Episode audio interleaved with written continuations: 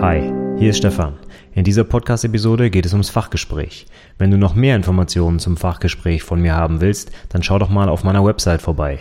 Dasperfektefachgespräch.de. Und jetzt wünsche ich dir viel Spaß mit der Podcast-Episode. Herzlich willkommen zum IT-Berufe-Podcast, dem Podcast rund um die Ausbildung in den IT-Berufen. In dieser Episode gibt es einen Rückblick auf die Sommerprüfung 2021. Viel Spaß!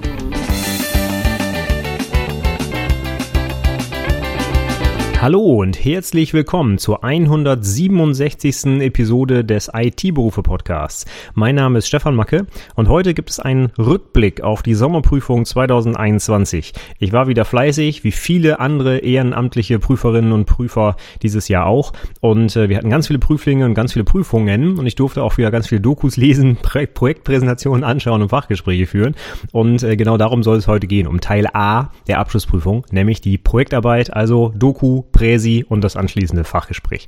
Über die schriftliche Prüfung will ich mich heute mal nicht auslassen, die habe ich zwar auch mit korrigiert, aber das lassen wir heute mal raus. Heute geht es um den Teil A, der ja für viele Prüflinge auch, ich will nicht sagen, der wichtigere ist, aber wo man natürlich auch ungleich viel mehr Arbeit wahrscheinlich reinsteckt, als in die schriftliche Prüfung vielleicht.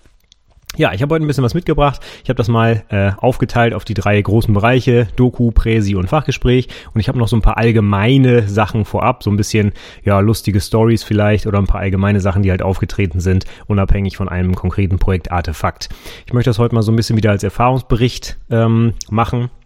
Und ganz wichtig, es geht mir dabei nicht darum, irgendwen hier in die Pfanne zu hauen und zu sagen, wie blöd die alle sind, sondern es geht mir darum, dass in Zukunft die Prüflinge vielleicht solche Standardfehler nicht machen. Denn ich sehe so viele Sachen immer wieder und auch heute sind wieder Sachen auf der Liste, die ich bestimmt schon 37 Mal erzählt habe.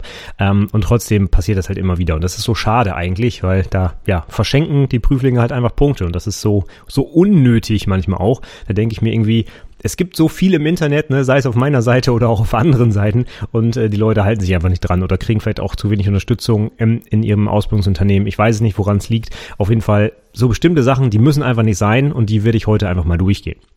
Und ich werde heute tatsächlich dann auch bei der Formulierung immer nur von Prüfling reden und nicht von der zu Prüfenden oder so. Wir hatten auch ein paar Mädels dabei in den Prüfungen, was ich grundsätzlich super finde und begrüße. Da sie aber leider immer noch in der Unterzahl sind, möchte ich nicht, falls ich eine Anekdote heute erzähle über eine junge Dame, dass man da direkt Rückschlüsse drauf ziehen kann. Deswegen sage ich einfach nur Prüfling, Prüflinge oder der Prüfling und es soll sich hier niemand angegriffen fühlen oder sonst irgendwas, sondern es geht mir darum, in Zukunft solche Sachen zu vermeiden. Von daher, ich werde auf gar keinen Fall auf irgendwelche Firmennamen oder Gott bewahre auf Prüflingsnamen eingehen, auf gar keinen Fall, sondern ich versuche das nur allgemein zu erzählen, in der Hoffnung, dass dann, ja, alle anderen Prüflinge, die darauf folgen, sich daran ein Beispiel nehmen und insbesondere du hörst dir das ja hier gerade an, sicherlich auch mit dem Hintergrund, dass du auch noch deine Prüfung vor dir hast oder du willst mal hören, was andere, die mit dir Prüfung gemacht haben, so an Mist gebaut haben. Keine Angst, davon kriegst du heute viel serviert, glaube ich. Und dann schauen wir mal, ob ich im nächsten Jahr auch wieder eine Episode aufnehmen muss oder ob sich das alles verbessert hat. Ich glaube, ich weiß schon, was passieren wird, aber wer weiß, ich lasse mich mal überraschen. Ja, fangen wir vielleicht mal mit den allgemeinen Sachen an, bevor es dann in die Projektartefakte geht. Nummer 1, auch ein Highlight hatte ich bislang auch noch nicht. Du weißt sicherlich, dass du dich bei deiner mündlichen Prüfung auch ausweisen musst. Ne? Wenn die Prüfer und Prüferinnen dich vorher noch nie gesehen haben, dann kannst du nicht einfach hingehen und sagen, yo, nimm mich mal hier in die Prüfung. Da kann ja irgendwer für jemand anderen die Prüfung ablegen oder so, ne? Auf meiner Checkliste für den Tag der mündlichen Prüfung steht das übrigens auch mit drauf und dürfte auch in ganz dicker, fetter Schrift auf deiner Prüfungseinladung stehen, dass du dann zum Beispiel deinen Personalausweis mitbringen musst oder einen Führerschein oder einen Pass oder sonstiges, wo du mit einem Foto drauf abgebildet bist, damit jemand, der dich nicht kennt, dich eben identifizieren kann.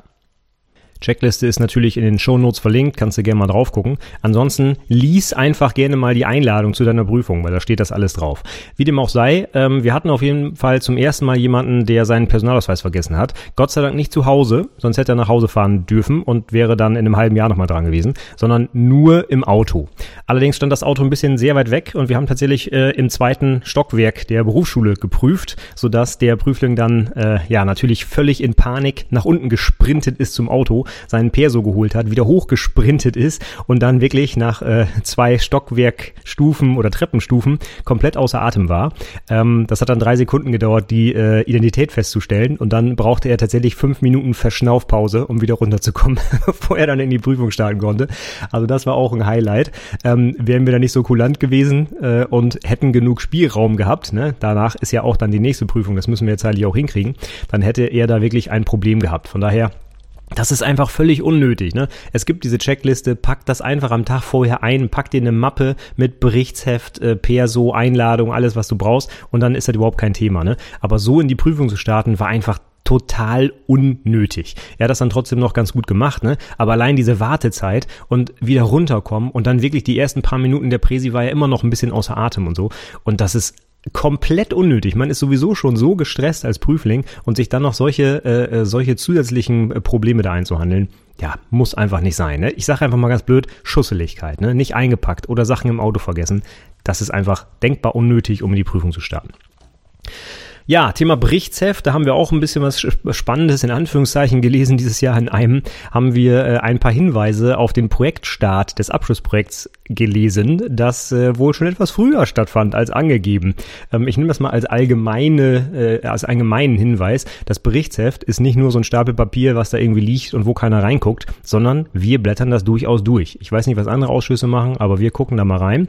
Und wenn man dann sieht, oh, ich habe mein Abschlussprojekt eigentlich schon vor 2 Jahren angefangen, bevor es überhaupt genehmigt wurde, das ist nicht so ganz so sinnvoll, ne? Ich sage jetzt mal nicht, was dann am Ende mit dem Prüfling passiert ist, aber grundsätzlich wäre das ein Grund zum Durchfallen, ne? Denn du darfst das Abschlussprojekt erst beginnen, wenn es genehmigt wurde und nicht vorher. Vor allem hast du ja auch nur die 70 Stunden Zeit, beziehungsweise jetzt nach neuer Prüfungsordnung 80 als Anwendungsentwickler, für die anderen IT-Berufe halt eben 35 oder 40 Stunden. Und wenn man dann aber sieht, oh, das hat 2 Jahre gedauert, das Projekt, ja, dann ist klar, das kann man natürlich nicht mehr als Prüfungsleistung werten, ne? Ist klar. Also von daher, pass auf, was du ins Berichtsheft schreibst. Ich sage nicht, dass du das fälschen sollst, Gott bewahre, ja, das soll schon die Realität widerspiegeln. Aber bitte achte doch darauf, wenn du etwas offensichtlich etwas tust, was offensichtlich dazu führen könnte, dass du durch die Prüfung fällst, dann wäre das vielleicht eine schlechte Idee, das als Projektthema zu nehmen.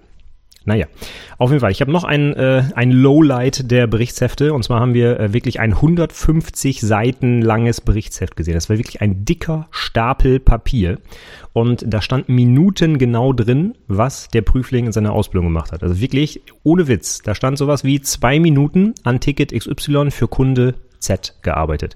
Das habe ich vorher noch nie gesehen, und als wir dann die Prüfung abgenommen haben, war auch klar, was da los war. Der wurde nämlich nichts anderes als ausgebeutet, ich sag's mal so ganz direkt. Denn alles, was der in seiner Arbeitszeit gemacht hat, wurde direkt einem Kunden zugeordnet. Da stand auch nie sowas wie für die Prüfung gelernt oder mein Projekt bearbeitet, sondern stand nur Kunden. Und das war jetzt auch nicht unbedingt Inhalt, der für einen Anwendungsentwickler in diesem Fall angebracht war, sondern auch sowas wie, ja, ne, WordPress konfigurieren und solche Sachen. Das heißt also, ganz offensichtlich wurde der als sehr günstige Arbeitskraft missbraucht, die dann aber voll dem Kunden in Rechnung gestellt wurde. Und das sind natürlich wieder so Sachen, jedes Mal haben wir irgendwie so schwarze Schafe dazwischen, ganz bitter, dass solche Ausbildungsunternehmen immer noch dabei sind. Und das am Ende passiert dem Unternehmen meistens nichts. Und der Prüfling kriegt halt eine schlechte Note, ne? Das ist halt ganz, ganz schade.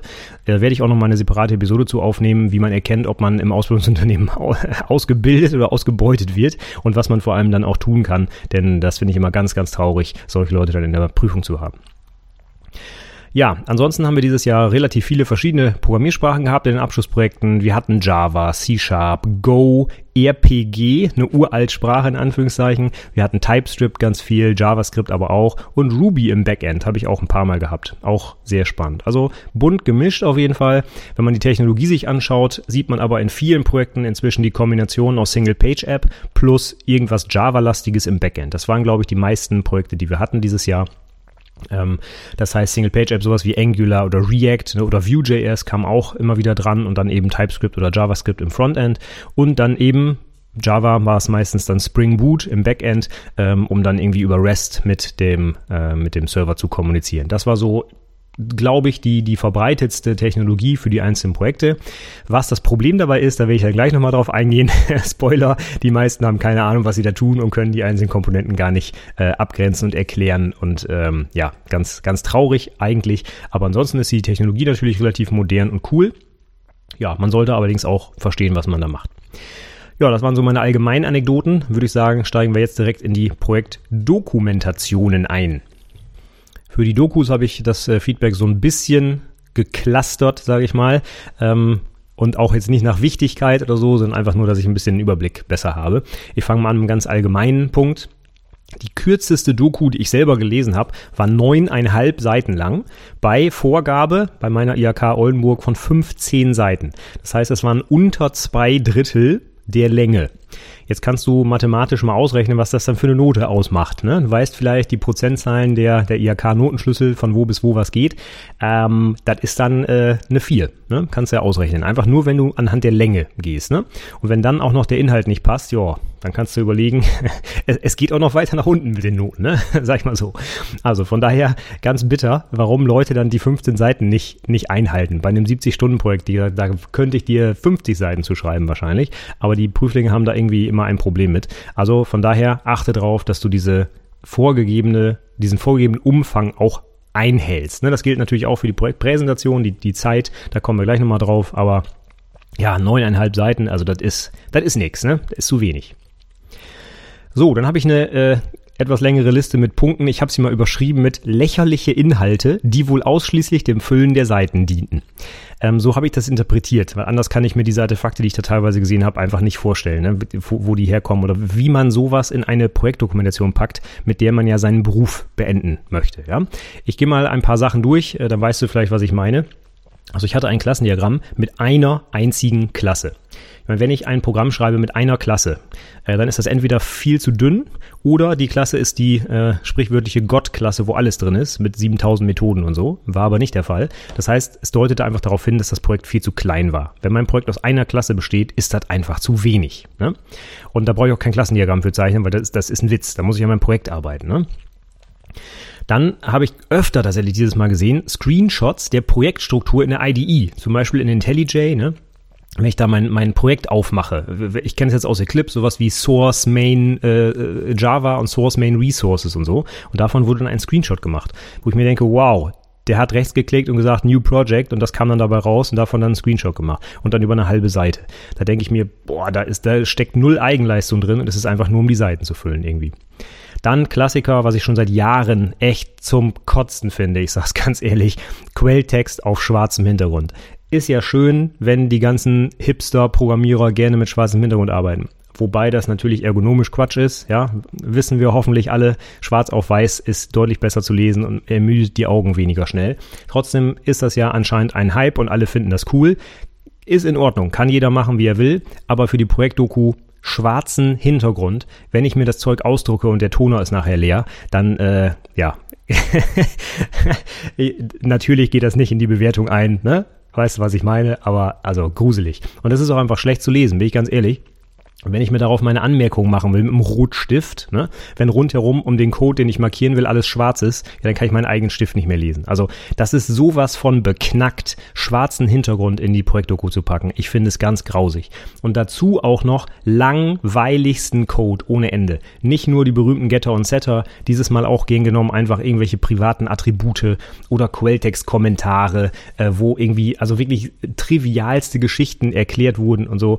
Und oh, ganz schlimm. Also wenn ich mir den Code angucke, da finde ich eigentlich immer was. Der ist so langweilig und dann seitenweise gestreckt. Damit kann man einfach viele Seiten füllen, ohne wirklich was zu, ja, ich sag mal, Bewertbares beizutragen, ne? Ganz traurig. Dann nimmt es immer mehr zu, dass die Prüflinge von ihren Artefakten nicht alles zeigen, sondern Auszüge. Das habe ich in meiner Vorlage auch so drin. Ich weiß nicht, wo das herkommt. Ist ja auch okay, denn Auszug, ne, das habe ich deswegen auch unter anderem eingebaut, weil man ja die Seiten nicht nur nach oben auffüllen muss, sondern auch nach unten einhalten muss. Das heißt, wenn ich, keine Ahnung, 25 Seiten Anhang habe, wie zum Beispiel bei unserer IHK, und ich überziehe das dann, gibt's ja auch Punktabzug. Das heißt, wenn ich genug Inhalte habe, dann muss ich vielleicht Artefakte nur in Auszügen zeigen, um die Seiten einzuhalten, was auch okay ist. Aber wenn jetzt mein Auszug aus einem Lastenheft aus 3 Aufzählungspunkten besteht, also genau 3 Zeilen, lang ist, Zeilen, nicht Seiten, dann wird das Ganze doch zu einem Witz. Ja? Also das kann nicht wahr sein, dass mein Lastenheft für ein 70-Stunden-Projekt aus 3 Zeilen besteht. Und das ist keine Übertreibung. Ich habe gezählt, drei Aufzählungspunkte mit Anforderungen. Und das war das ganze Lastenheft. Und da stand drüber Auszug. Und darunter waren aber noch x Seiten frei bis zur erlaubten 25. Ne? Das ist immer das Problem. Also wenn ich 25 Seiten füllen kann, ich fülle nur 10 und mache dann nur noch Auszüge. Da passt irgendwas nicht. Weil, ne? Also überleg einfach mal. Das passt nicht zusammen.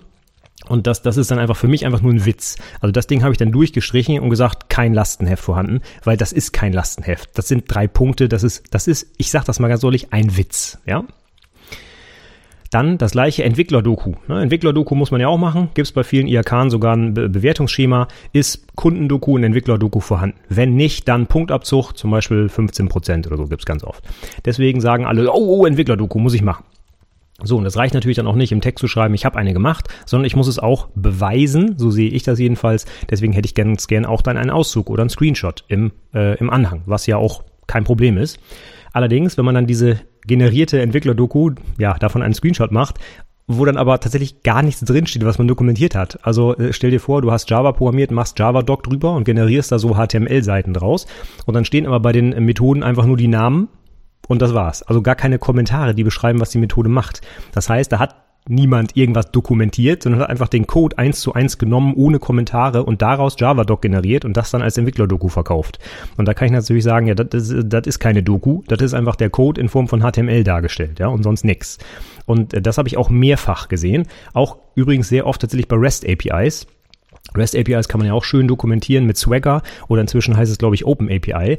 Ist auch cool, machen die Frameworks auch automatisch, wenn ich zum Beispiel im Java-Backend irgendwo eine Annotation dran schreibe, hey, du bist jetzt eine Get-Methode oder so, dann kann mir da was Schönes generiert werden. Aber wenn da dann gar kein Text drin steht, sondern einfach nur das, was aus dem Code generiert werden kann, also Get. Und das war's, ja, dann ist das für mich keine Doku, sondern es ist einfach nur eine andere Darstellungsform des Codes und dafür kann ich auch keine Punkte geben, weil das ist einfach ein Witz. Also ich erwarte, dass dann wenigstens handgeschrieben was drüber steht, wie zum Beispiel diese Ressource ermittelt alle Benutzer oder sonst irgendwas und nicht einfach nur get Benutzer. Und das war's dann, ja. Also bitte ein wenig mehr Aufwand in diese Dokumentation stecken und nicht einfach nur auf den Knopf drücken und am Ende kommt dann, ja, dieser völlig sinnfreie und leere Dokumentationsrahmen, sage ich mal, heraus. Ne? Das reicht einfach dann nicht. Auch ein absolutes Lowlight, was ich gesehen habe. Screenshots der fertigen Anwendung finde ich super. Gibt es auch in einigen Dokus gar nicht. Hatten wir auch dieses Mal wieder. Ich habe gar nicht gesehen, wie die Anwendung überhaupt aussieht. Ich weiß gar nicht, ob sie auch programmiert wurde quasi. Ne?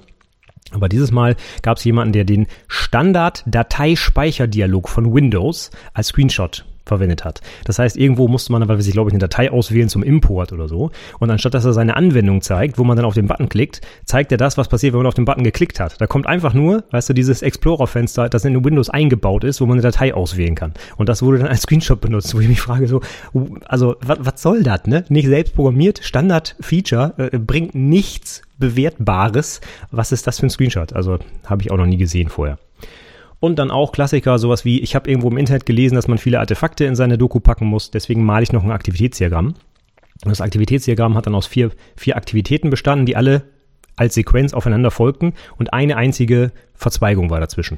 So, das heißt, ich hatte ein Sequenzdiagramm aufgeblasen auf eine ganze Seite, wo tatsächlich 4 Aktivitäten mit einer Fallunterscheidung drin waren. Das ist ein Witz. Also es war quasi ein Strich von oben nach unten und einmal eine Abbiegung drin. Das ist kein Aktivitätsdiagramm, das ist einfach ein Strich, auf Deutsch gesagt, ja. Das ist mir viel zu wenig. Also wenn ich Artefakte in die Doku packen muss, weil ich das irgendwo gelesen habe, dann bitte auch was Sinnvolles und ein bisschen was Komplexeres und nicht einfach nur mach das, mach das, mach das. Dafür brauche ich kein Aktivitätsdiagramm, da kann ich besser als Punktliste beschreiben. Ne?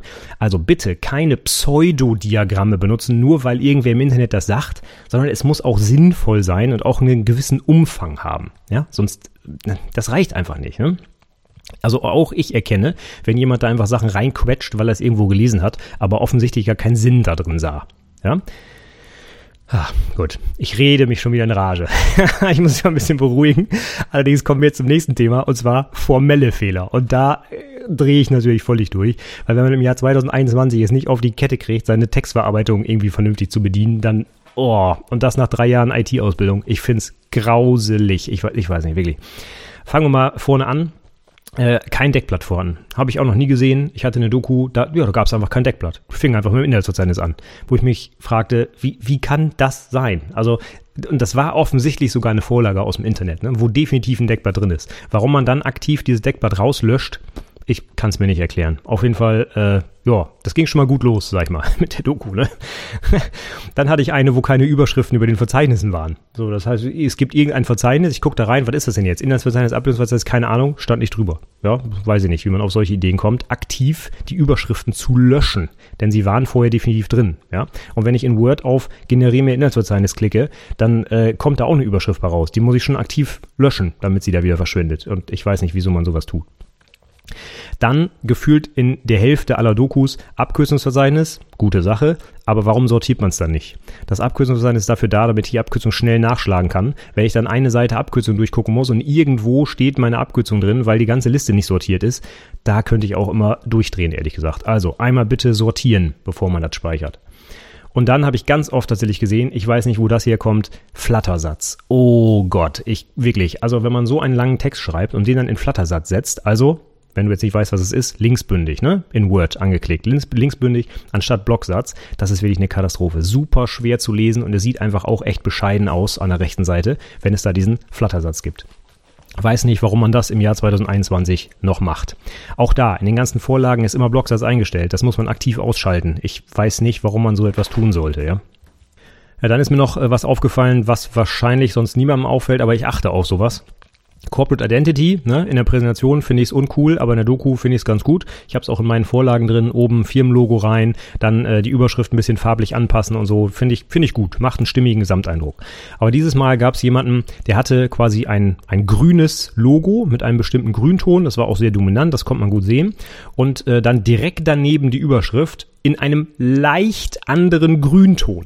Wo ich mir gedacht habe, wieso macht man sowas? Ich meine, wenn ich aktiv hergehe und die Überschriftenfarbe auf ein Grün ändere, weil die ist nicht von alleine grün, ja, und dann packe ich das Logo da rein und sehe, dass das nicht das gleiche Grün ist.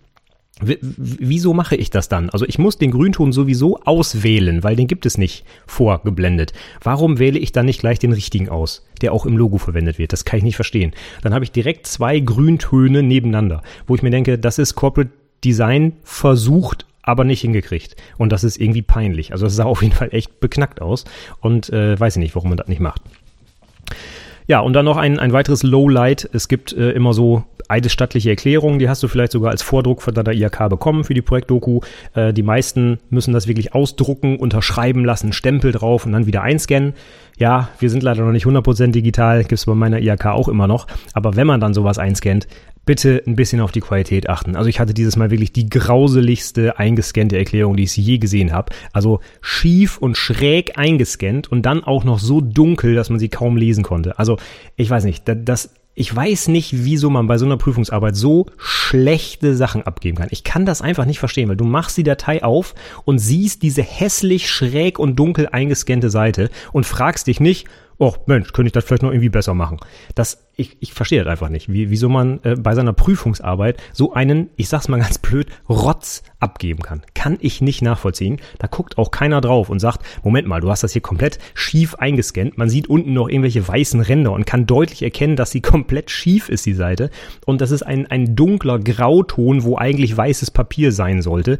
Bitte nochmal einscannen, Kollege. Ich weiß nicht, warum man das nicht macht. Gut, egal. Und das ist natürlich meistens dann eine der ersten Seiten, ne? So nach dem Motto Deckblatt und dann kommt diese allstattliche Erklärung und dann geht die Doku schon gut los, ne? Wenn du mit so einer Seite startest. Also, naja. Gut, dann kommen wir jetzt zu den inhaltlichen und fachlichen Fehlern. Da gab es auch einige. Und Punkt Nummer 1, den ich wieder mehrfach gesehen habe, der eigene Stundensatz. Komplett falsch berechnet. Und es gibt wirklich viele Projekte, wo die Stundenkosten für den Azubi ungefähr bei 5 € lagen. Ich glaube, einer hatte sogar 4,80 € oder so, ne? Wir wollen jetzt mal nicht vom Mindestlohn anfangen, aber die Frage ist, wie kommt man auf sowas? Und Da haben die Prüflinge einfach den Fehler gemacht, den Stundensatz selbst zu berechnen. Und das kann nur in einer Katastrophe enden. Und in diesem Fall war es wieder der Klassiker. Ich nehme meine Azubi-Vergütung im 3. Ausbildungsjahr, teile das durch meine Arbeitszeit und schwuppdiwupp habe ich meinen Stundensatz. Und dabei kann man so viele Fehler machen. Davon abgesehen, dass das natürlich inhaltlich auch nicht korrekt ist. Da fehlt noch der Arbeitgeberanteil für die Sozialversicherung. Dann sind die Gemeinkosten nicht einberechnet. Bei externen Projekten der Gewinn etc. Das ist natürlich alles nicht drin. Das ist inhaltlich auch schon falsch. Aber dann kann man selbst bei dieser Berechnung auch noch so viel falsch machen. Wir hatten einen Experten, der hat dann einfach quasi die Anzahl der Arbeitstage im Jahr 365 minus 52 mal 2 für die Wochenenden gemacht. Ja? So, jetzt mal ganz blöd gesagt, kam der irgendwie auf 260 Arbeitstage. Das heißt, gar nicht einberechnet. Sowas wie Feiertage, Krankheit, Urlaub, ja, das gibt's alles nicht. So, das heißt, also so viele fachliche Fehler bei der Berechnung dieses Stundensatzes, und das konnte natürlich auch im Fachgespräch dann keiner beantworten. Also wirklich gruselig. Bitte, lass dir für deine Doku einen Stundensatz vom Unternehmen geben. Guck dir an, wie man den berechnet und erkläre das auch im Fachgespräch, aber in der Doku. Komm bitte nicht auf die Idee, und das hatten wir dieses Mal auch, oder ich, wirklich eine ganze Dokumentationsseite nur mit Formeln, um den Stundensatz zu berechnen. Von ich habe hier das und das addiert, dann hier geteilt und hier komme ich dann auf so und so viel. Das macht einen ganz tollen professionellen Eindruck, ist aber inhaltlich in den meisten Fällen völlige Grütze, weil halt irgendwas vergessen wurde oder falsch berechnet wurde oder sonst irgendwas. Das kann nur nach hinten losgehen, ganz ehrlich. Also bitte, lass dir den Stundensatz geben, trag den ein und Ende. Ja, was ich auch gesehen habe, ein bisschen programmierspezifisch, viele Unit-Tests, die einfach gar nichts testen. Also da wurde so ein bisschen pseudomäßig, ja, ich habe auch Tests geschrieben und so. Und dann hatten wir solche Beispiele, da ist ein Unit-Test, wo kein einziges Assert drin war. Der hat einfach irgendwie was aufgerufen. Ja, hat funktioniert, fertig. Aber es wurde gar nicht geprüft, ob das wirklich funktioniert hat. Einfach nur ein Test um des Testes willen, der aber gar nichts getestet hat. Oder solche Trivialitäten wie, keine Ahnung, erzeuge neues Objekt, assert not null neues Objekt.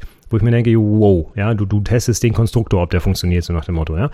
Wo wirklich inhaltlich überhaupt, also es wurde keine Logik getestet, sondern es wurde nur geguckt, ob ich ein Objekt instanzieren kann und das war's. Ja, und dafür kann ich mir einen Test sparen. Und selbst wenn noch andere Logiktests geschrieben worden wären, warum finde ich die denn dann nicht in der Doku, sondern solche Standard Also das sind ja keine Standardtests, es sind schrottige Tests, die nichts testen, ja. Wenn es noch andere gäbe, warum nehme ich dann genau den, der als schlechtes Beispiel dient und pack den in die Dokumentation? Das kann ich auch nicht verstehen.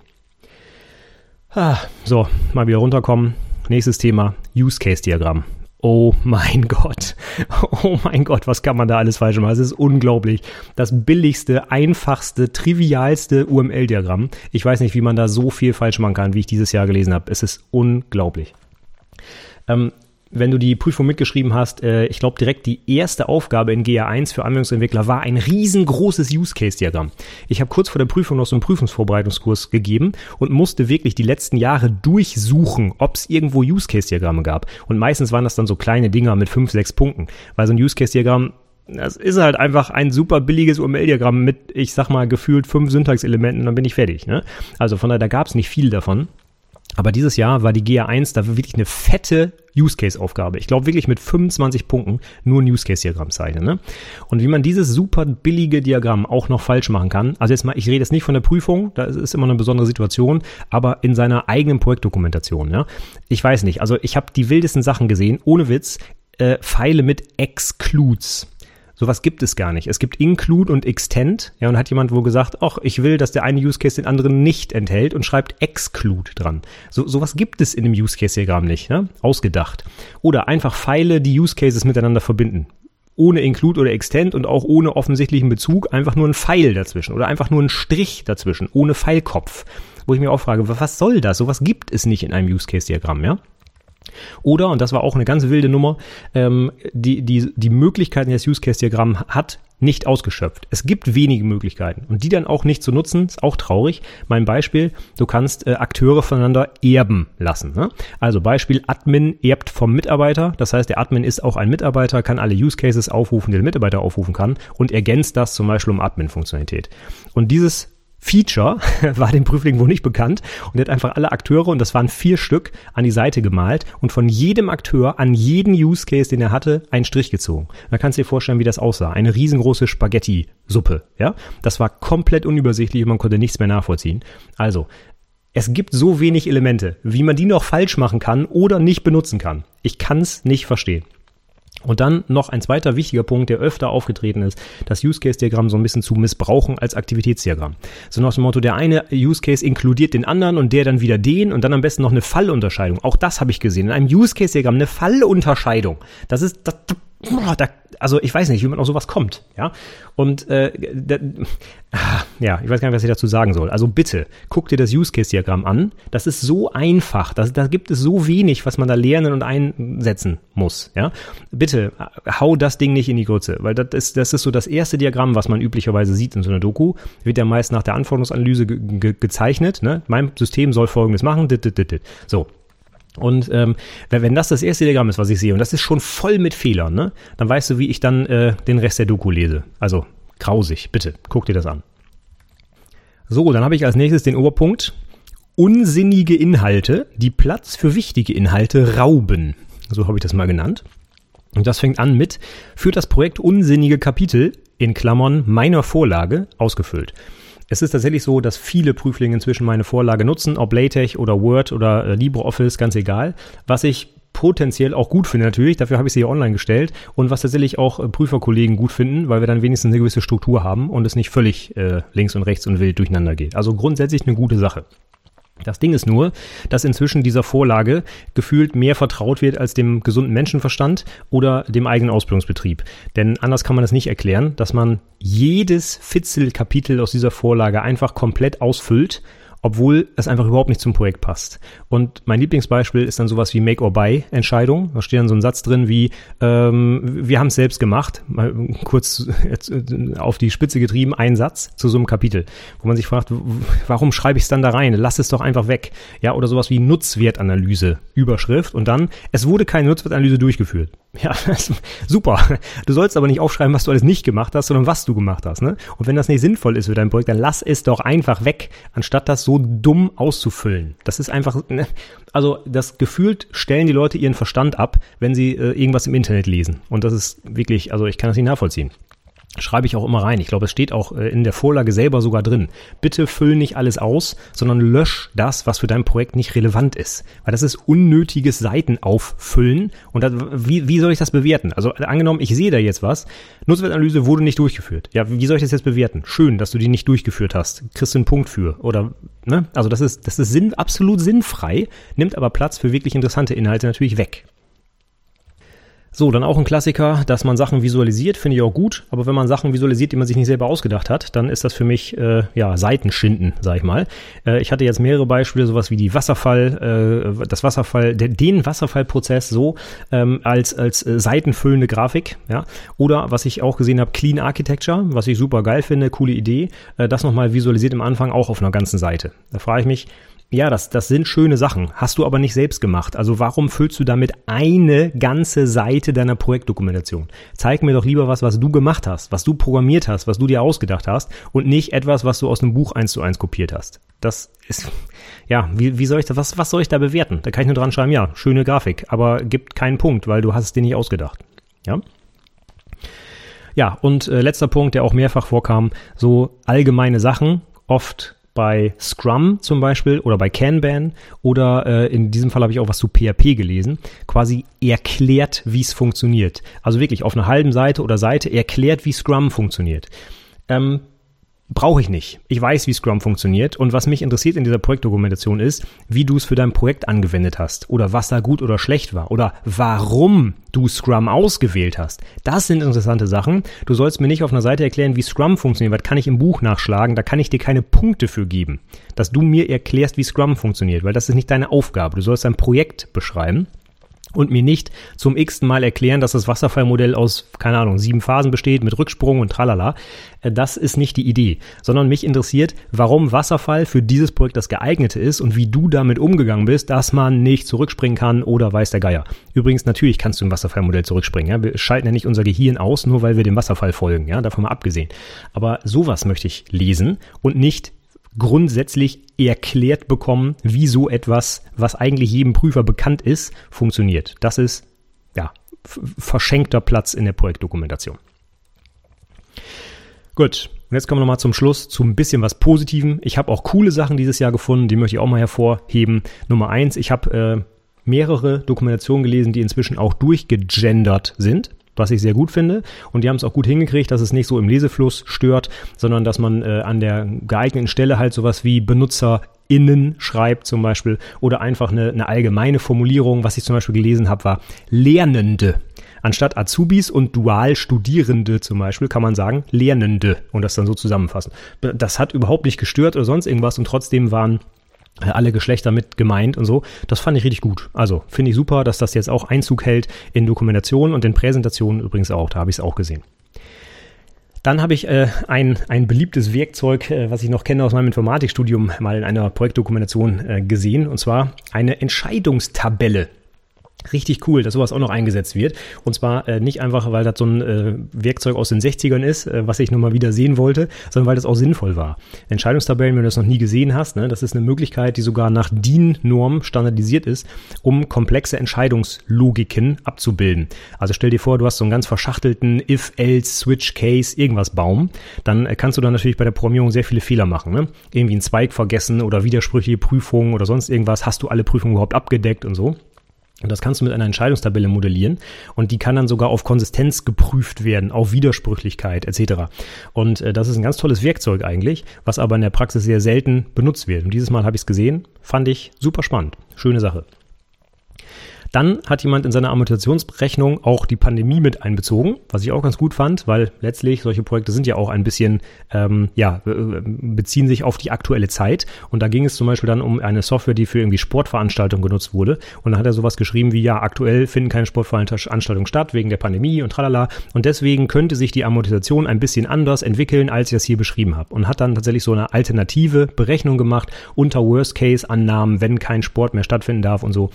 Richtig gut. Also hat das, ja, hat die Realität quasi wirklich auch in seine Berechnung mit einbezogen und nicht gesagt, ja, nach 37 Turnieren hat sich's amortisiert, dass inzwischen gar keine mehr stattfinden können, ignoriere ich mal, so nach dem Motto. Dann richtig gut gemacht, konnte man gut lesen, nachvollziehen, alles top.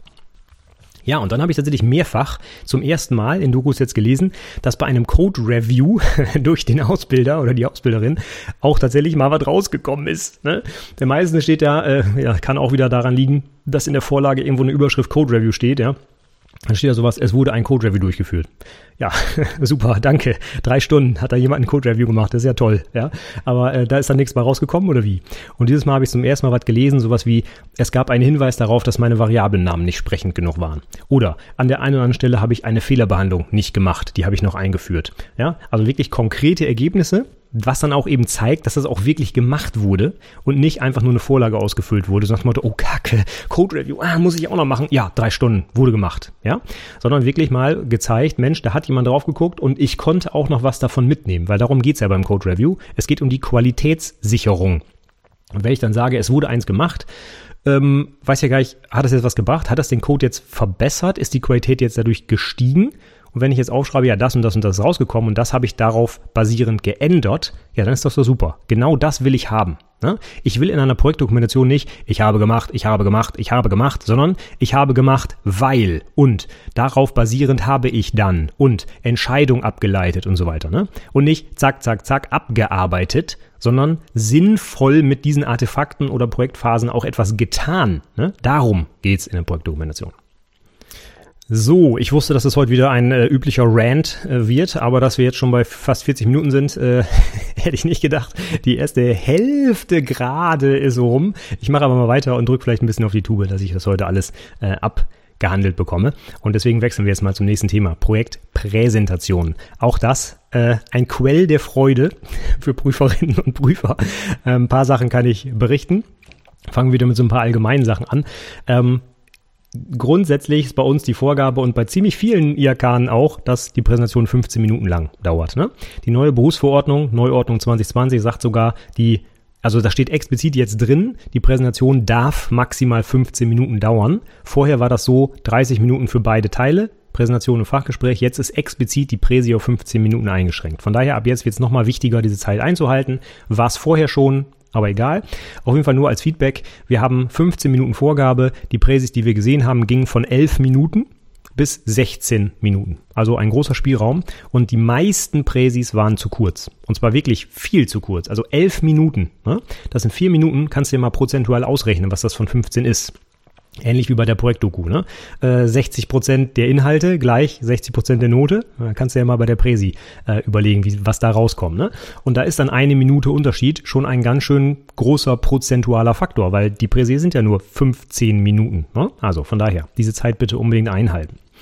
Das interessanteste Beispiel war eine Präsentation, die aus exakt 7 Folien bestand. Bei 15 Minuten schon heftig, ne? 2 Minuten pro Folie, boah, das wird schon langatmig. Ne? Es müssen jetzt nicht 100 sein, wobei man das auch hinkriegen kann. Kannst dir ein paar Beispielpräsis auf meiner Website angucken. Aber 7 Minuten habe ich auch selten gesehen, so eine von der Folienanzahl kurze Präsentation. Dann hat der Prüfling allerdings auch die Zeit überzogen, trotzdem. Also da kannst du dir überlegen, wie diese Präsi aussah. Langatmig, langweilig, Trivialitäten erklärt, um mit 7 Folien die Zeit zu überziehen. Das war schon echt heftig. Und trotzdem kaum Inhalte drin, ne?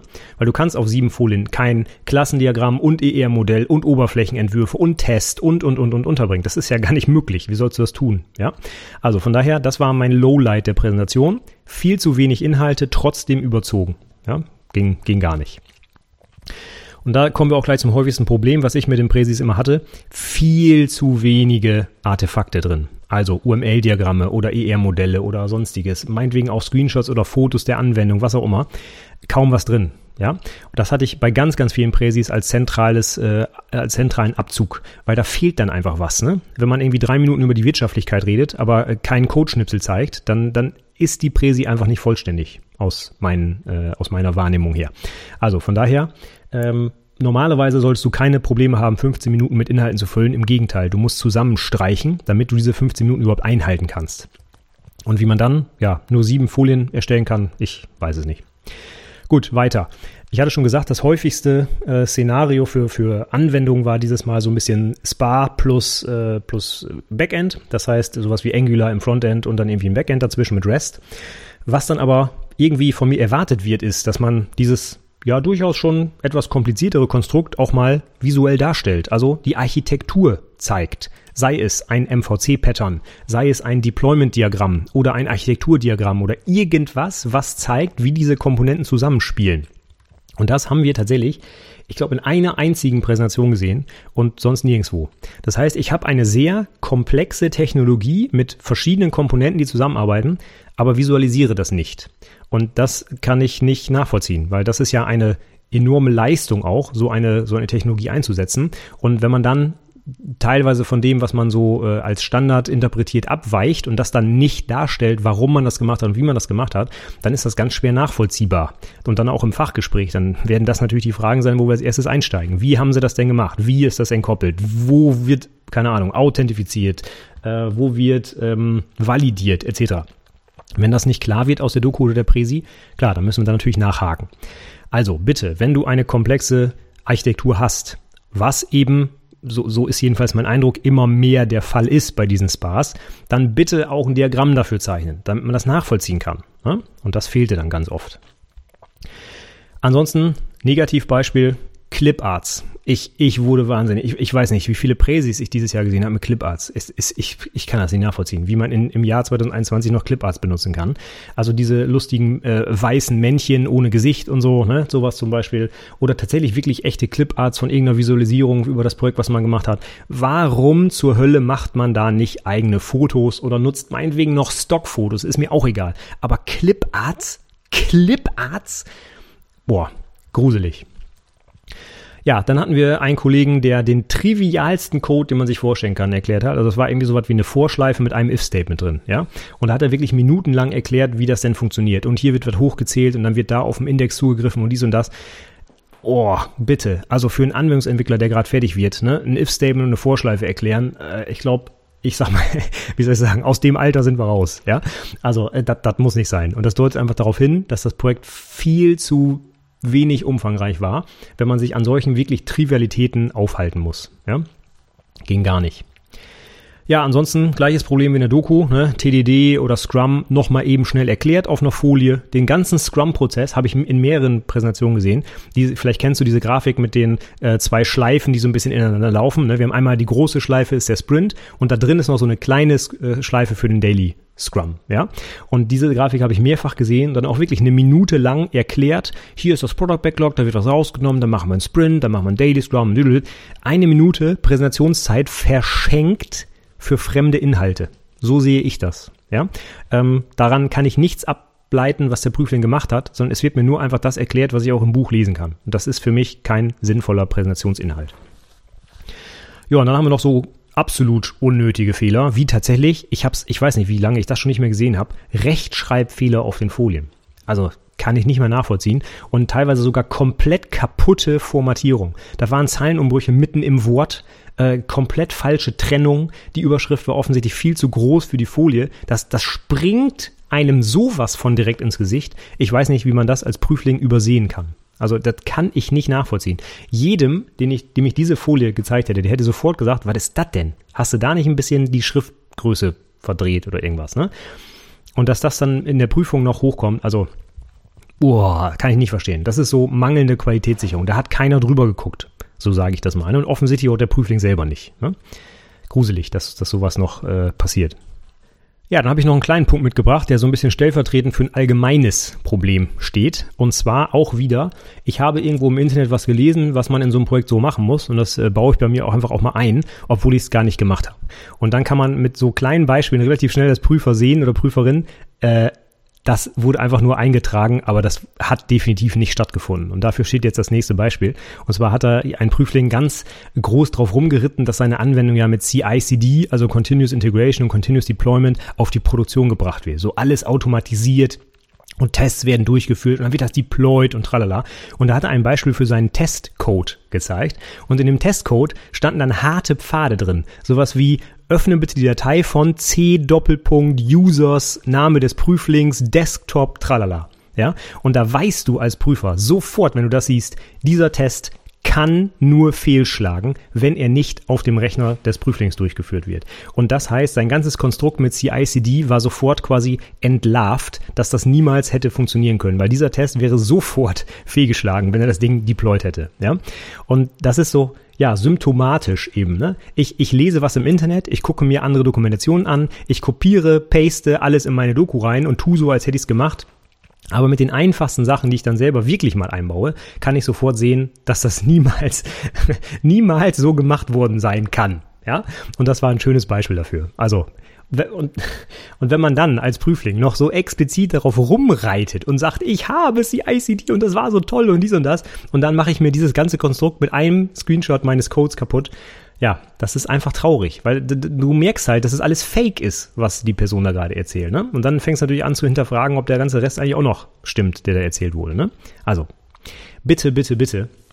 Ist ja gut, wenn du dich an anderen Projektdokus orientierst oder anderen Projektarbeiten und wenn du siehst, Mensch, CI/CD, macht irgendwie jeder, dann sollte ich das vielleicht auch mal machen, aber dann mach das auch bitte richtig, ja, und schreib dann, was du da gemacht hast und denk dir nicht irgendwas aus, weil das finden wir raus. Wir sind ja nicht dämlich, wir sind alle ITler und wir sind auch, glaube ich, ganz gute ITler, sonst würden wir da nicht im Ausschuss sitzen, im Prüfungsausschuss. Also von daher, du kannst uns da nichts vormachen, ne? Und wenn es bei dir im Unternehmen kein CI/CD gibt, dann ist das so, dann würde ich dir auch nicht empfehlen, das für dein Abschlussprojekt mal eben schnell einzuführen, weil das macht man so nicht. Dann kannst du besser sagen, okay, wir sind noch in der Evaluierungsphase, wir haben CI/CD noch nicht ausimplementiert, aber ich habe schon mal Vorbereitungen getroffen, ich habe schon mal Unit-Tests gebaut und ich habe schon mal in einem Docker-Container, in einem Jenkins das Ding laufen lassen und dabei ist mir aufgefallen, dieser Testcase, der auf C:\Users zugreift, der funktioniert ja gar nicht, wie komisch, und dann muss ich den anpassen. So, das ist alles 10-mal besser, als irgendeine heile Welt vorzuspielen, in der du angeblich lebst, wo wir dann nach 3 Sekunden merken, dass es die gar nicht gibt. So, das ist einfach Banane. Mach das nicht. Es geht um dein Projekt in deinem Kontext und du musst dir nicht Sachen aus dem Internet zusammenklauben und so tun, als hättest du das alles auch gemacht, nur weil irgendwer von der Website dafür 100% gekriegt hat. So, das passt einfach nicht zusammen und das kriegen wir raus, ja? Und dann sitzt du blöd da, zumindest im Fachgespräch, wenn du die Fragen dann nicht beantworten kannst. Aber da kommen wir gleich noch drauf, was man im Fachgespräch noch so Schönes machen kann. Ja, dann auch was ich mehrfach jetzt gesehen habe. Es gibt immer so ein Fazit und Lesson Learned. Ich weiß nicht, das gibt's auch versteckt, seitdem ich das auch in meiner Vorlage drin habe.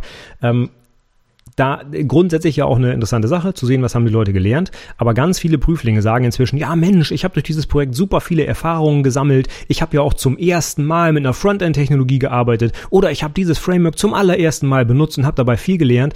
Und damit kann man sich einfach nur in den Fuß schießen. Ganz ehrlich. Weil wenn ich für mein Abschlussprojekt, für das ich eine Abschlussnote kriege, für meinen Beruf, eine Technologie benutze, die ich vorher noch nie verwendet habe, wie gut kann ich dann wohl im Fachgespräch dazu Fragen beantworten? Spoiler, gar nicht. Und genau das kommt dann gleich auch, wenn wir aufs Fachgespräch eingehen.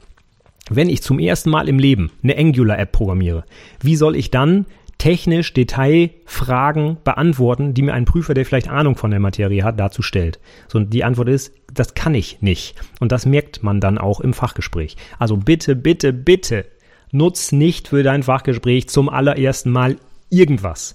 Weder Programmiersprache, noch Framework, noch Library, noch IDE. Ja, du solltest das, was du da benutzt, kennen. Und zwar am besten in- und auswendig, denn du wirst danach gefragt. Das ist der Sinn des Fachgesprächs. Das soll ein projektbezogenes Fachgespräch sein. Und wenn ich dich dann zu Spezifika deiner Programmiersprache frage, die du zum ersten Mal benutzt hast und was ich im Quelltextbeispiel im Anhang auch sehen kann, dass du die zum ersten Mal benutzt hast, weil du einfach, ich weiß nicht, völlig falsch programmiert hast, in Anführungszeichen, dann schießt du dir damit selber in den Fuß. Bitte tu das nicht. Nimm im Zweifel die langweilige Technologie, die du schon seit 3 Jahren einsetzt, die du aber in- und auswendig kennst. Und mach nicht wieder, als Beispiel, nur weil du es im Internet gesehen hast, scheiße, jeder macht jetzt eine Spa mit Spring Boot im Backend, ich muss es auch machen. Nein, musst du nicht. Du musst die Technologie benutzen, die du gut kannst, weil du sollst ein Projekt umsetzen, eine Anforderung eines Kunden umsetzen und nicht eine coole Programmiersprache einsetzen. Das wird nicht bewertet. Im Gegenteil. Ich habe es schon gesagt vorhin, dieses Jahr auch ein Projekt in RPG, was, also ich will jetzt nicht sagen hoffnungslos veraltet, die ist halt schon wirklich alt, die Programmiersprache. Und da kann man auch keine modernen, coolen Sachen so mitmachen. Ne? Und trotzdem kann man mit so einem Projekt eine 1 bekommen. Ja? Denn es kommt darauf an, dass du die Technologie so einsetzt, dass sie den Kunden Nutzen bringt und das Projekt zu einem erfolgreichen Ziel führt. Und wenn du auf der anderen Seite aber Spa und REST und Tralala einsetzt und davon aber nichts verstanden hast und am Ende die Anwendung nicht läuft, dann ist dein Projekt gescheitert. Und dann kriegst du auch keine 1, nur weil du Spring und Tralala eingesetzt hast, sondern du kriegst eine 4 oder 5, weil du das Projekt nie umgesetzt hast. So, das ist die Konsequenz und das Ergebnis daraus, ja. Also bitte setze Technologien ein, die du verstanden hast und auch erklären kannst und setze damit das Projekt um. So, das war mein Rant zum Thema, ich weiß nicht, was ich tue, ja. Gut, habe ich schon gesagt, es gab auch eine sinnvoll gegenderte Präsentation, was ich super finde, ja, kann ich nur begrüßen. Dann habe ich auch nochmal was Neues gesehen, und zwar ein Use-Case-Diagramm. Anstatt ein Use-Case-Diagramm zu zeichnen, war das in Tabellenform. So nach dem Motto, in den Zeilen die Akteure und in den Spalten die Use Cases und dann gab es dann so Kreuzchen, wo die zugeordnet waren quasi, ne? Wie so eine Art Matrix.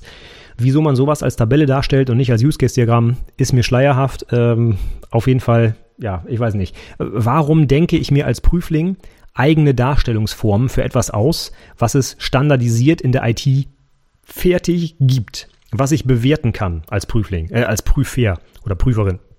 Wo ich sehen kann, das ist ein Use-Case-Diagramm, das ist syntaktisch korrekt, das ist inhaltlich auch korrekt, Punkt. Also Punkt im Sinne von Punkt, Bewertungspunkt gegeben, ja. Warum denke ich mir da was Eigenes aus, wo ich Fehler einbauen kann, was keiner versteht, weil ich mir das selber ausgedacht habe und ja, wo ich am Ende dann vielleicht sogar noch einen Punkt Abzug kriege, weil der Prüfer sagt, das hätte jetzt auch ein Use-Case-Diagramm sein können, ja. Verstehe ich nicht, warum man sowas macht. Also es gibt so viele Standards, die du einsetzen kannst und wo du auch davon ausgehen kannst, dass die Prüfer und Prüferinnen das kennen. Warum denkt man sich da was Eigenes aus? Ich weiß es nicht. Ja, und dann hatten wir noch jemanden, der in der Prüfung sehr, ich sag mal vorsichtig, flapsig formuliert hat. Ich weiß ja, die junge Generation, die redet ein bisschen anders als die ältere, das ist auch ganz normal, ne? Dass ich jetzt in so einer Prüfungssituation während der Präsentation sowas sage wie LOL, hahaha, LOL oder Sounds fun, ja. Da habe ich gedacht, boah, Wahnsinn. Also das wäre mir jetzt doch echt ein bisschen peinlich. Ne?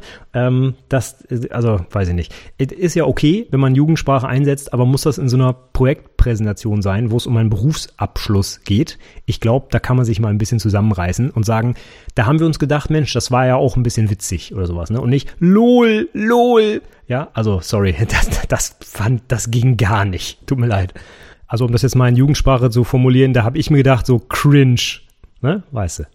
Nun gut, ich habe auch noch zwei positive Sachen. Und zwar habe ich eine richtig cool gestaltete Präsi gesehen.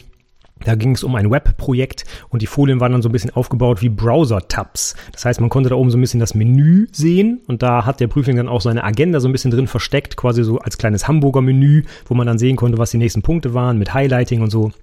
Und der Folienwechsel war dann quasi immer ein Klick auf den Link im Browser-Tab und so. Richtig cool gemacht. Also es sah halt aus wie ein Browser, wo man so durch die Seiten durchnavigiert. Und die bereits geöffneten Tabs waren dann so ein bisschen ja wie die Agenda, die abgearbeitet wurde, ne? Sowas wie die Standardphasen, Analyse, Entwurf, tralala. Das waren dann halt die bisher geöffneten Tabs und so. Das hat er echt super gemacht. Fand ich richtig cool und passte auch gut zu seinem Projekt. Ja, und dann haben wir auch noch ein Video in der Projektpräsentation gesehen. Kennst vielleicht so automatisierte Oberflächentests mit Selenium, hieß es damals mal. Inzwischen heißt es, glaube ich, WebDriver, aber bin ich mir auch selber nicht sicher. Auf jeden Fall, da war es dann mit Selenium überschrieben. Und das war dann quasi der Beweis dafür, dass auch wirklich automatisierte Tests durchgeführt wurden. Denn mit Selenium, vielleicht weißt du das, da kann man auch die Tests aufzeichnen als Video. Das heißt, das, was der WebDriver, das ist ja ein headless Browser, der einfach durchautomatisiert wird quasi. Und da gibt es die Möglichkeit, ein Video davon aufzuzeichnen, wie diese Automation abläuft. Und genau dieses Video hat der Prüfling dann in seine Prüfung eingebaut, also in seine Präsentation eingebaut und uns das gezeigt. Und das war dann quasi gleichzeitig der Beweis für, ja, ich habe wirklich einen Test gemacht, aber es war auch eine coole Abwechslung, weil halt ein Video drin war. Und war eine super Kombination, fand ich richtig gut und war wahrscheinlich sogar ziemlich wenig Aufwand für den Prüfling, weil je nachdem, wie man Selenium konfiguriert, kommen da sowieso die Videos raus. Das heißt, ich muss einfach nur noch das Video in die PowerPoint-Präsentation packen. Aber ich habe trotzdem mal etwas Neues, etwas Cooles gezeigt, was auch wirklich einen Mehrwert geboten hat, ne? Weil ich kann dann als Prüfer den Haken machen, okay, cool, Integrationstest, oberflächengetrieben, super gut. Ja? Also das ist ein Beispiel für sinnvollen Inhalt, der auch fachlich etwas beiträgt und auch noch zeigt, was der Prüfling gemacht hat und halt nicht einfach nur irgendwas, was eh schon da war. Also gutes Beispiel zum Schluss. Ja, und das führt mich dann zum letzten Punkt, den Fachgesprächen. Auch ein Lieblingspunkt von mir, weil da kann man die Prüflinge einfach, ich muss es mal leider so sagen, so ein bisschen herrlich auseinandernehmen, ne? Weil da können die Prüflinge jetzt, oder sollten sie ja eigentlich zeigen, was sie können. Meistens fangen wir ja immer mit Fragen an, die sich auch aufs Projekt beziehen. Also auf das, was der Prüfling ja selbst gemacht hat. Das muss ich jetzt auch nochmal vorweg sagen, ne? Das Fachgespräch, es ist ja nicht unser Ziel, die Prüflinge einfach mit irgendwelchen wahllosen, ausgedachten Fragen auseinanderzunehmen. Sondern meistens geht es ja wirklich ums Projekt. Das heißt, wenn der Prüfling das nicht beantworten kann, dann sind wir keine bösen Prüfer, sondern hat der Prüfling einfach keine Ahnung, was er getan hat. So, ne? Und klar, wenn wir jetzt in Richtung 1+ Benotung gehen, fragen wir natürlich auch mal andere Sachen, die komplett aus dem Kontext gerissen sind. Das muss der Prüfling dann auch aushalten, das ist okay. Aber in fast allen Fällen starten wir mit Fragen zum Projekt, womit sich der Prüfling ja mindestens 70 Stunden hätte beschäftigen müssen, laut Projektdokumentation.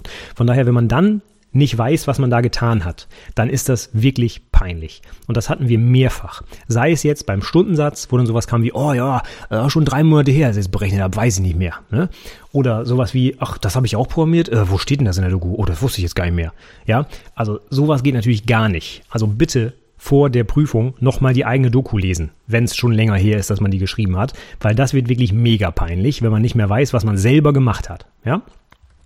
Und dann übertrage ich das natürlich direkt auf den Source Code, weil da sieht man es am offensichtlichsten, dass die Leute Dinge tun, die sie selber nicht verstehen. Und es gibt so viele coole neue Sachen, die man mit Programmiersprachen tun kann und auch mit der Vielzahl an verschiedenen Programmiersprachen, die ich ja schon aufgezählt habe. Wenn man dann aber Beispiele nimmt, wo man selber überhaupt nicht weiß, was da passiert, dann ist das wirklich mehr als peinlich und das kann auch gerade im Fachgespräch absolut nur nach hinten losgehen. Und ich habe jetzt einfach mal ein paar Beispiele mitgebracht, für Dinge, die ich tatsächlich 1:1 im Code gesehen habe, entweder in der Doku oder in der Präsentation. Da hat der Prüfling sich entschieden, ich nehme dieses Codebeispiel und zeige das. Das habe ich mir nicht ausgedacht, um ihn reinzureißen, sondern der Prüfling hat sich das selber ausgesucht. Und wenn er dann nicht erklären kann, was er tut, dann ist er selbst schuld. Tut mir leid, das kann ich nicht anders sagen. Und ich habe mal ein paar konkrete Beispiele. JavaScript wird immer mehr, habe ich schon gesagt, ne? Spa im Frontend wird ganz oft JavaScript eingesetzt. Wenn man dann den Unterschied zwischen let, var und const zur Variablendeklaration nicht erklären kann, dann ist das schon wirklich peinlich. Vor allem, wenn man alle drei benutzt hat in einem Beispielcode. Ja, dann, ja, tut mir leid.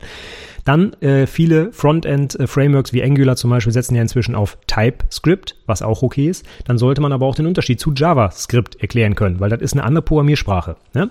Und gerade Stichwort Typisierung, da komme ich gleich, glaube ich, nochmal drauf, das haben wir in fast jedem Fachgespräch gefragt. Denn wenn ich zwei verschiedene Programmiersprachen einsetze, und Klassiker nehme ich jetzt mal JavaScript im Frontend und Java im Backend, dann sollte ich die auch unterscheiden können. Das sind nicht die gleichen Sprachen, nur weil da zweimal Java drin steht. Ne? Dann, wenn wir schon beim Punkt sind, bei Java, Klassiker, irgendwelche Lambda-Ausdrücke, Generics und Typinferenz, was ein super cooles Feature ist. Aber wenn man es nicht erklären kann, dann sieht man ganz alt aus im Fachgespräch. Also bitte, wenn du sowas benutzt, und das ist inzwischen Standard in Java, das zu benutzen, was ich richtig gut finde, aber dann musst du es auch verstanden haben und erklären können. Dann bei C-Sharp so ein paar Spezifika, wie zum Beispiel das Using, ne, das so ein bisschen Try-Catch ersetzt und dann automatisch Ressourcen schließt zum Beispiel, das konnte nicht erklärt werden. Oder auch ganz oft gesehen dieses Mal tatsächlich String-Interpolation. Ja? Das heißt, wenn ich Variablen einfach in Strings einbauen kann und einfach die Werte ausgegeben werden mit so einer speziellen Syntax. In PHP, vielleicht kennst du das, kannst du einfach in einen String $ irgendwas schreiben, also eine Variable direkt in den String schreiben und dann wird der Inhalt der Variablen an dieser Stelle eingefügt. Das nennt sich String-Interpolation. Wenn man das selber nutzt, aber nicht erklären kann, bitter. Und dann, wenn ich Code schreibe, wo ich out- oder ref-Parameter benutze, dann aber nicht erklären kann, warum ich das getan habe oder was das überhaupt heißt, dann sehe ich auch ganz alt aus. Und in C-Sharp gibt es auch noch die Möglichkeit, so Nullable-Types zu deklarieren, wie zum Beispiel Bool-Fragezeichen. Das heißt, Bool ist ja ein primitiver Datentyp, kann ja wieder True oder False sein, aber wenn ich ein Fragezeichen hinter schreibe, ist das ein Nullable-Type. Das heißt, er könnte auch zusätzlich noch den Wert Null annehmen, den ja eigentlich nur Referenztypen annehmen können. Ja? Wenn ich das auch nicht erklären kann, dann, ja, ich wiederhole mich, sehe ich alt aus. Ja? So, dann hatten wir einen Experten, der hat Go benutzt als Sprache. Richtig cool, habe ich vorher auch noch nicht so oft gesehen und hat dann aber wirklich enorm oft immer wieder über Coroutinen gesprochen, weil er in seiner Anwendung ja alles parallel entwickelt hat mit Coroutinen. Ja, das mag auch alles sein, aber wenn man dann im Fachgespräch wirklich überhaupt nicht erklären kann, was Coroutinen sind, dann ja, tut's mir wirklich einfach nur noch leid, ja? Das ist so ein Beispiel dafür, wie ich hau da irgendwelche Buzzwords in meine Präsi, einfach weil es cool ist. Und wenn man mich dann danach fragt, kann ich es nicht erklären. Und das, ja, traurig, kann nur Punktabzug geben, logisch, ne? Ja, und dann hatten wir noch andere Themen, unabhängig von Programmiersprachen, wie zum Beispiel Domain-Driven Design, rauf und runter, angeblich angewendet. Im Fachgespräch waren dann die absoluten Basics nicht bekannt. CI/CD habe ich eben schon erzählt, ne? Jeder macht jetzt CI/CD, also alles mit Jenkins automatisiert und blö. Und wenn man da mal einmal fragt, ja, was steht denn im Jenkins-Fall drin? Keine Ahnung. Ja, geht auch nicht.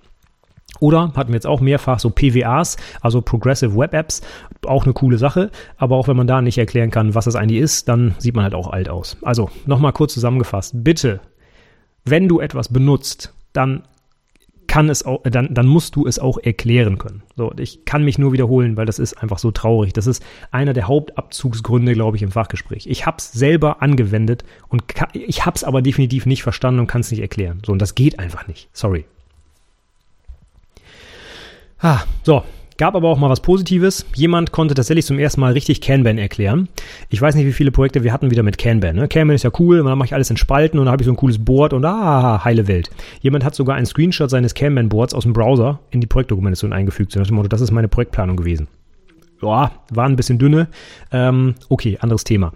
Aber wir hatten wirklich jemanden, der auch Kanban wirklich mal erklären konnte. Das heißt, so die Kernpunkte dieses Prozesses, das ist nämlich nicht einfach nur, wir zeichnen lustige Karten und hängen die an die Wand, sondern da steckt ein Prozess dahinter.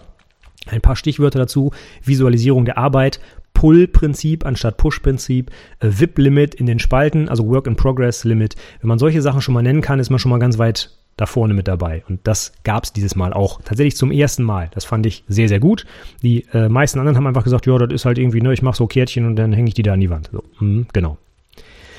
Dann haben wir tatsächlich im Fachgespräch ich glaube sogar 2 Prüfungen tatsächlich mal nach einem Backup-Verfahren gefragt. Das ist ja eigentlich eher sowas für Physis, aber das Projekt schrie danach, mal zu fragen, wie die Daten gesichert werden. Und wir sind sogar einmal abgebogen in Richtung RAID. Das hatte ich auch schon lange nicht, dass wir im Fachgespräch für Anwendungsentwickler nach Backup und RAID gefragt haben. Aber kann vorkommen, hat sich angeboten bei dem Projekt und dann haben wir es auch einfach mal gemacht. Ja, und auch erstaunlich, ich habe eben schon gesagt, Code-Reviews haben angeblich ganz viele Prüflinge gemacht, wussten aber nicht, was rauskam. Das Ganze kann man jetzt auch neuerdings übertragen auf die Code-Analyse. Ich weiß nicht, ob es überheblich ist, wenn ich sage, seit ich ein paar Dokus auf meiner Website habe, wo das drin ist, macht das jeder. Kann auch einfach sein, dass sich das in der Industrie immer mehr durchsetzt, was ich ja gut fände grundsätzlich.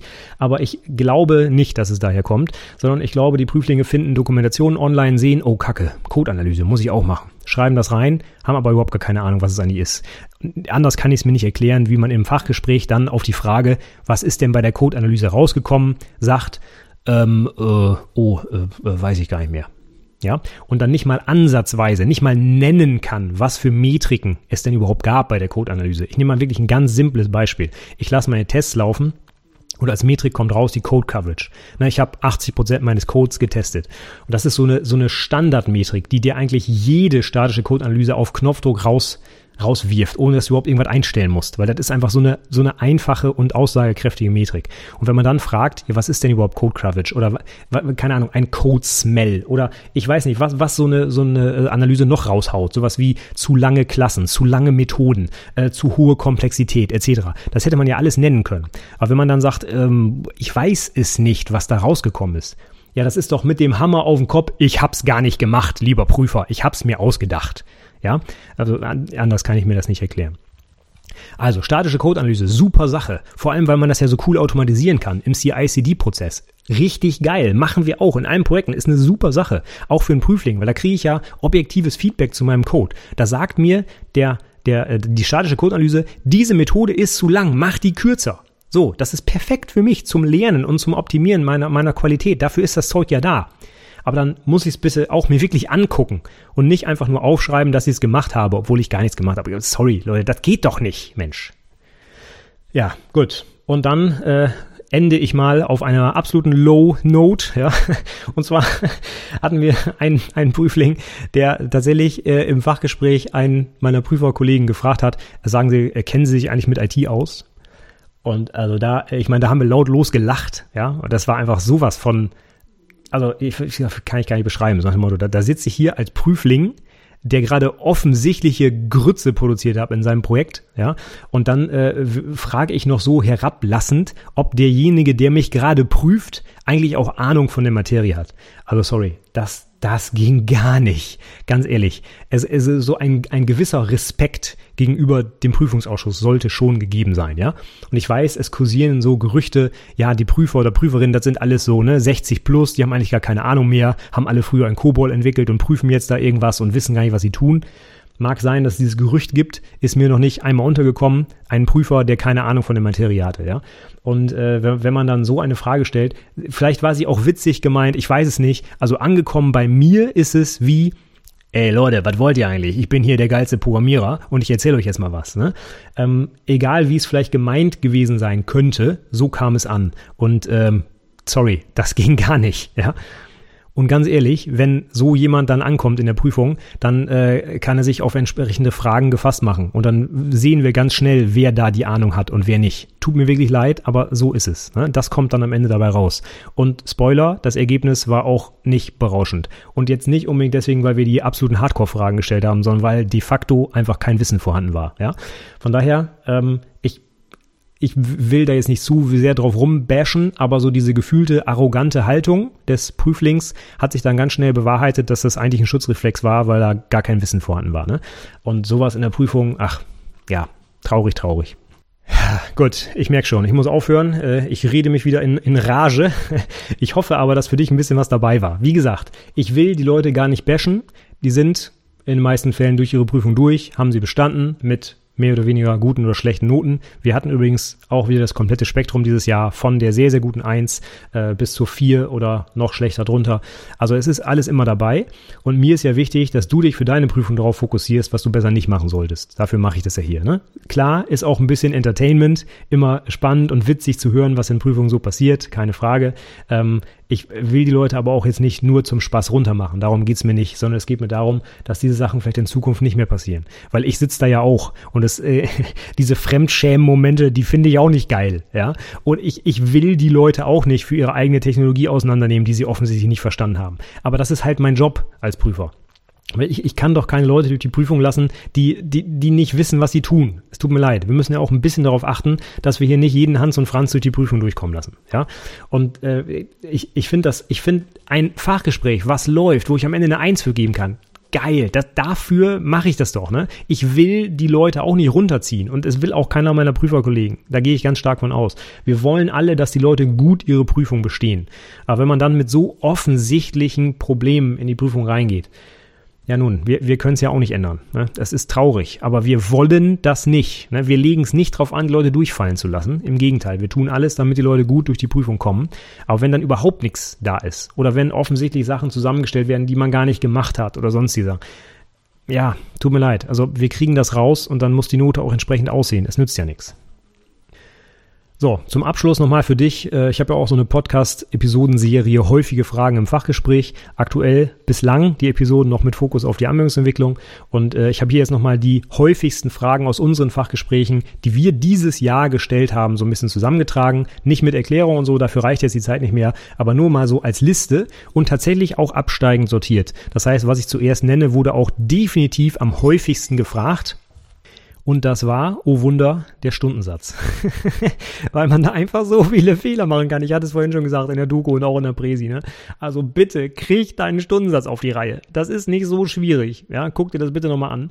Und Anschlussfragen, die dann fast immer folgten, war sowas wie, wie verteile ich die Gemeinkosten? Also Stichwort Betriebsabrechnungsbogen, wie läuft das? Dann die Sozialversicherung. Ne? Welche gibt es und wer bezahlt die? Wie sind die Prozentsätze? Das sind Sachen, die kann man einfach auswendig lernen, beziehungsweise die sieht man doch jeden Monat auf seiner Gehaltsabrechnung. Wieso kann man das dann nicht? Das ist einfach, ich weiß es nicht. Also das haben wir wirklich fast jeden Prüfling gefragt, entweder weil es einfach fehlerhaft war oder weil es einfach so eine Standardsache ist, die man halt einfach kennen muss. Ende. Dann hatten wir ganz oft, ich hatte es schon gesagt, Backend, Frontend, mehrere Programmiersprachen, Typisierung. Leute, guckt euch die Typisierung eurer Sprachen an. Das kann nicht wahr sein, dass ich das nicht weiß, dass JavaScript, keine Ahnung, dynamisch typisiert ist zum Beispiel. Und wenn ich dann sage, ja, statisch, nee, sorry, dann hast du vielleicht TypeScript und JavaScript durcheinander gebracht, ja? Aber bitte, also das muss man einfach wissen. Dann, da wir so viele Projekte haben, ja. Stichwort SPA. Wie kommuniziert die SPA denn mit dem Backend? Ja, mit REST. Das ist ja heute der Standard. Dafür gibt's den ganzen Kram ja. Ne? Und wenn man dann REST aber nicht erklären kann und alles, was damit zusammenhängt, also HTTP, Statuscodes zum Beispiel, ne, den berühmten 404, was ein 200er ist, ein 500er ist, oder auch die Methoden, die es da gibt, get, put, post, etc., dass man die dann nicht kennt und nicht weiß, wie man Parameter vom Frontend ins Backend gibt, also Query-Parameter oder im Header der HTTP-Anfrage. So, das muss man einfach wissen, und zwar rauf und runter. Und wenn ich so ein Projekt gemacht habe, dann werde ich auch danach gefragt. Und wenn ich das aber nicht kenne, dann ist das für mich ein Hinweis darauf, dass ich da was zusammengestöpselt habe, was ich aber gar nicht eigentlich wirklich verstanden habe. Und das geht halt nicht. Ich muss mein Handwerk verstehen. Da gibt es auch keine Diskussion. So, dann haben wir ganz oft Kardinalitäten gefragt tatsächlich. Also hier 1:1, 1:n, m:n, was gibt's da? Wie bildet man die Datenbank ab? Eine sehr häufige Frage. Und insbesondere, wenn es auch im Code selber verwendet wurde, Lambda-Ausdrücke, generische Klassen. Meine Lieblinge inzwischen, weil das benutzt eigentlich jeder, zumindest wenn ich eine statisch typisierte Sprache habe, die Generics oder eben Lambda-Ausdrücke überall. Ne? Egal ob JavaScript, ob Java, ob C-Sharp, überall werden Lambda-Ausdrücke benutzt, was ja auch gut ist. Ist ja auch sinnvoll, ne? Aber da muss ich es auch bitte erklären können und das können erstaunlich wenige Prüflinge, wirklich. Also Lambda-Ausdrücke. Ich glaube, ein einziger Prüfling konnte das sauber erklären und das ist bitter. Ja, dann Lastenheft und Pflichtenheft. Beliebte Frage, entweder weil selber benutzt oder halt eben Standardrepertoire. Datenschutz, auch wichtig. Und Datenbanktransaktionen hatten wir auch ein paar Mal, weil wir haben durchaus Webanwendungen, wo ja auch ein konkurrierender Zugriff passieren kann. Ne? Multi-User-fähig, Webanwendung, dass man dann mal ein bisschen was zu Transaktionen auf einer Datenbankebene erklären können soll. Ja, ergibt sich eigentlich, aber konnten auch erstaunlich wenige Leute erklären. Ja, das waren so die häufigsten Fragen aus diesem Jahr. Wir haben dann noch Projektspezifika zusätzlich gefragt, aber das bringt jetzt nichts, sie aufzuführen. Von daher, diese allgemeinen Fragen würde ich dir dringend empfehlen, guck sie dir an. Für die wichtigsten habe ich tatsächlich auch Podcast-Episoden aufgenommen schon. Wie gesagt, Stundensatz, Gehaltsabrechnung, kannst du dir alles anhören bei mir. Da kannst du von ausgehen, dass sowas in der Prüfung gefragt wird. Und übrigens auch nicht nur für die Anwendungsentwickler, sondern auch für alle anderen IT-Berufe, ne? Weil das ist ja was, das ist völlig unabhängig von meiner Fachrichtung, wie ich meinen Stundensatz berechne. Es funktioniert immer gleich, ne? Also von daher angucken und lernen bitte. Gut. Ach übrigens, letzter Punkt noch, der mir gerade noch zusätzlich einfällt. Lernen heißt nicht nur auswendig lernen, sondern auch mal zu formulieren. Setz dich mal mit jemandem hin oder wenn du keinen hast, setz dich vor den Spiegel und erklär dir laut ausgesprochen diese Sachen. Also, wenn ich dich frage, wie setze ich deinen Stundensatz zusammen, dann denk dir nicht im Kopf, sondern setz dich hin und formuliere das. Wir hatten nämlich auch einen Prüfling, da war es offensichtlich, der wusste das alles, das haben wir wohl gemerkt, konnte er aber nicht formulieren. Er hat, ich sag mal ganz blöd, keinen geraden Satz rausgekriegt, wo nicht irgendeine Unklarheit oder irgendwas Falsches drin war. Und das ist ganz blöd, weil es reicht nicht, wenn das Wissen in deinem Kopf ist. In der mündlichen Prüfung musst du es formulieren, sodass wir das, was du sagst, auch bewerten können. Und deswegen übe das. Übe bitte die Antworten auf solche Standardfragen. Und hör dir nicht nur den Podcast dazu an, sondern formulier das auch mal selbst. Denn dann merkst du, was dir vielleicht noch fehlt, wo irgendwie ein komischer Gedankenfluss bei dir ist oder wo du das Wort nicht ausgesprochen kriegst, geht auch. Ja? Ich weiß nicht, keine Ahnung, Lambda-Ausdruck zum Beispiel, ist das nur ein Beispiel. Ne? Wenn ich das noch nie ausgesprochen habe, dann verhaspel ich mich dabei vielleicht, obwohl ich das alles super verstanden habe. Aber ich kann es nicht formulieren. Und das geht natürlich nicht, weil das ist eine mündliche Prüfung. Wir können nur das bewerten, was da aus dem Mund rauskommt. Und das muss halt eine Struktur haben, vernünftig, korrekt formuliert sein und nachvollziehbar aufgebaut sein. So, also bitte. Ne? Üb das auch. Am besten natürlich mit Ausbilder oder Ausbilderinnen, die dir auch ein Feedback geben, was du da falsch machst. Ne? Das wäre natürlich das Optimum, aber das kann vielleicht nicht jeder Ausbildungsbetrieb leisten. Schade, aber so ist es wahrscheinlich. Trotzdem keine Ausrede, das als Prüfling nicht selber zu machen. Ne? Setz dich vor den Spiegel und üb das einfach. Gut, das soll jetzt mein über einstündiger Rant zur Sommerprüfung 2021 gewesen sein. Ich wiederhole nochmal, es geht mir nicht darum, Leute runterzuziehen. Die Prüfungen sind gelaufen. Es geht mir darum, dass du das in Zukunft nicht machst, was ich heute hier erzählt habe. Das wäre in meinem Sinne und auch sicherlich im Sinne aller anderen Prüfer und Prüferinnen, die dich vielleicht dann irgendwo mal prüfen in Zukunft. Gut, dann mache ich jetzt den Sack auch zu. Wir haben genug Inhalt, glaube ich, zusammen. Ich hoffe, es war ein bisschen was für dich dabei. Vielleicht war es auch ein bisschen witzig, lol, ja. Oder es war zumindest was dabei, wo du was gelernt hast. Das würde mich freuen. Dann sage ich an dieser Stelle, eine Sache noch. Die ganzen Shownotes findest du natürlich wie immer unter itberufepodcast.de/167. Da habe ich auch die Podcast-Episoden verlinkt zum Stundensatz, zu Gehaltsabrechnung etc. und noch andere. Guck da gerne mal rein. Und ansonsten sage ich jetzt aber vielen Dank fürs Zuhören und bis zum nächsten Mal. Tschüss!